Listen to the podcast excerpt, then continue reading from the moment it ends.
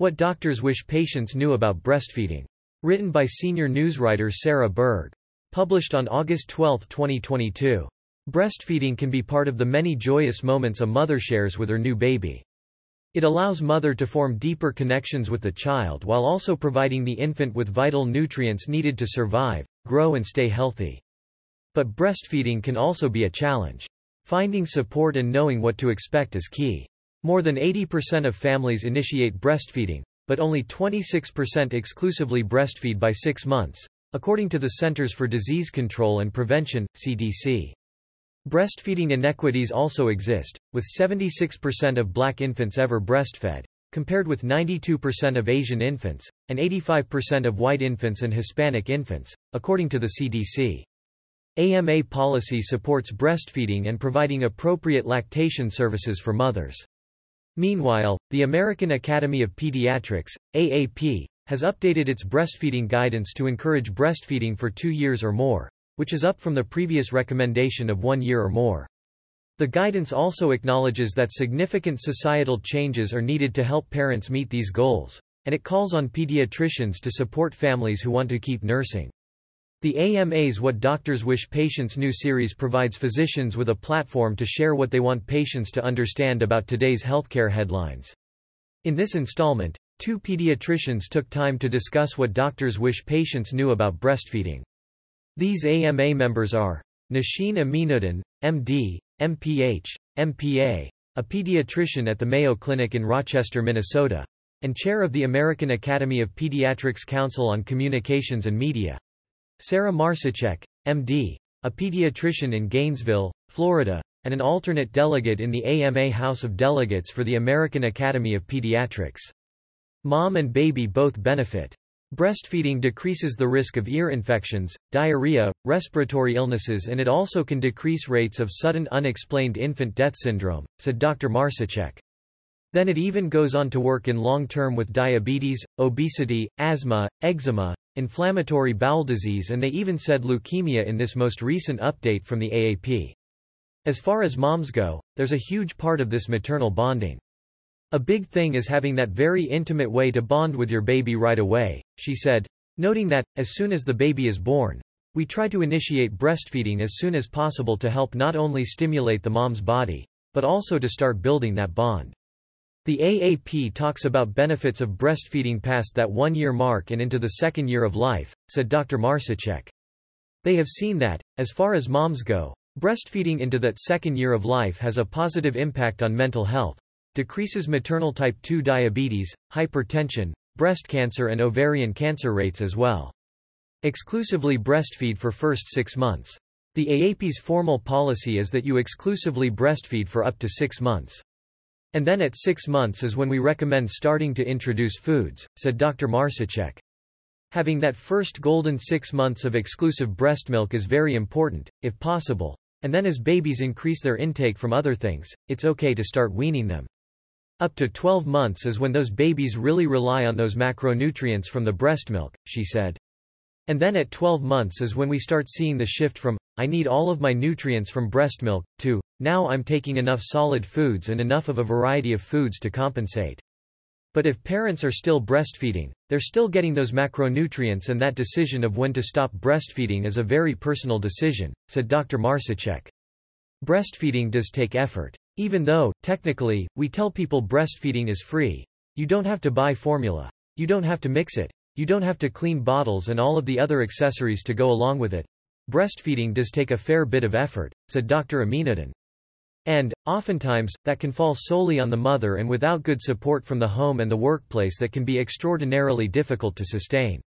Dr. Marsicek tries to tell new moms ahead of time about how incredibly difficult breastfeeding is going to be. She struggled with breastfeeding her first child due to complications developed after she underwent radiation treatment for Hodgkin's lymphoma. For some people, it becomes this very natural thing, and they pick up right away, it's no challenge whatsoever. But what I have noticed more often than not in my practice is that it is a huge struggle for moms. And no one really talks about just how big of a time commitment and how difficult it has the potential to be, especially during those first couple of days when we're waiting for the milk to come in, she added. Breastfeeding should not be painful. If it is painful, it's probably a good idea to inspect the breast to make sure that it isn't sore, that there isn't raw skin, said Dr. Ameenuddin. Is the baby getting a proper latch?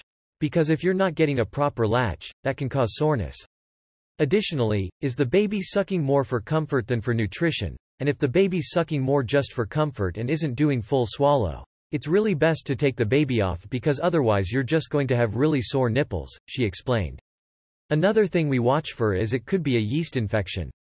And for babies that can manifest as thrush, which in general is a self-limited condition and can resolve on its own. But if it gets to the point where it's painful, then it needs to be treated. Mom and baby can pass that yeast infection back and forth to each other, Dr. Ameenuddin added.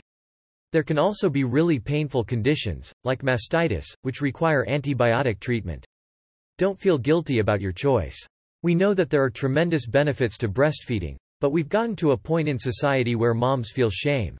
And no one should ever feel shame if they're not able to breastfeed for whatever reason, said Dr. Ameenuddin.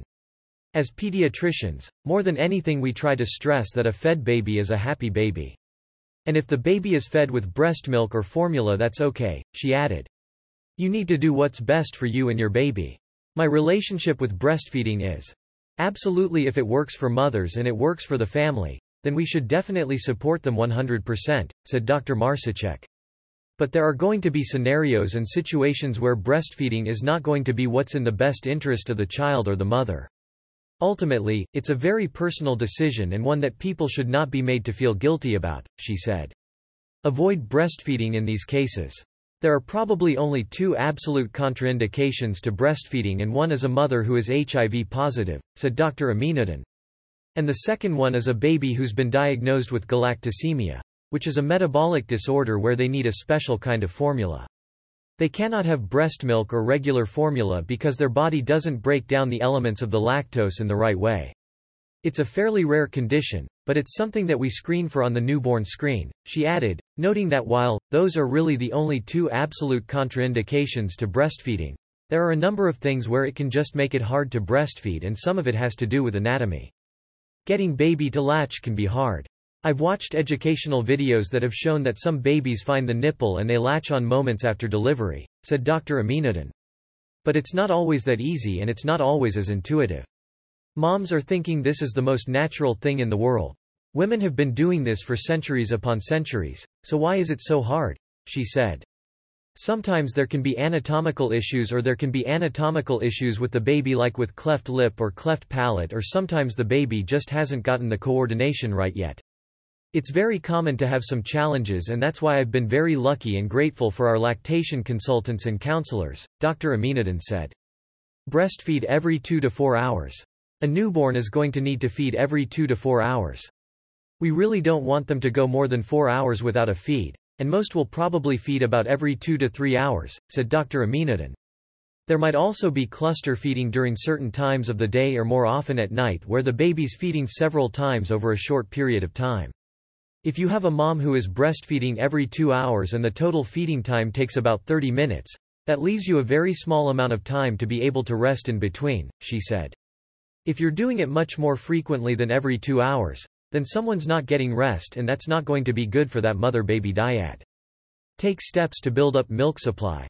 The more you take the baby to the breast, the quicker that supply is going to come and build up, said Dr. Marsicek, noting, there are other things that you can do to help build up that supply.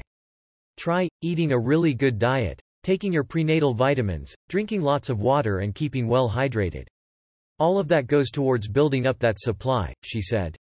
But, especially in those first couple days, taking that baby to the breast every two to three hours is paramount. Even the moms that choose to supplement, we tell them before you give the baby the bottle, please. Ensure that you're taking the baby to the breast because your body needs to recognize that that baby's here, Dr. Marsicek said. And the only way that it's going to do that is by that nipple stimulation.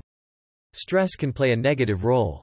A bigger thing that I notice in my clinic is that mothers who are really stressed, who are not getting enough sleep, who aren't getting adequate nutrition or hydration, or who aren't able to have enough time between feeds to really recover and replenish their supply, said Dr. Ameenuddin, noting that is a bigger difficulty to overcome.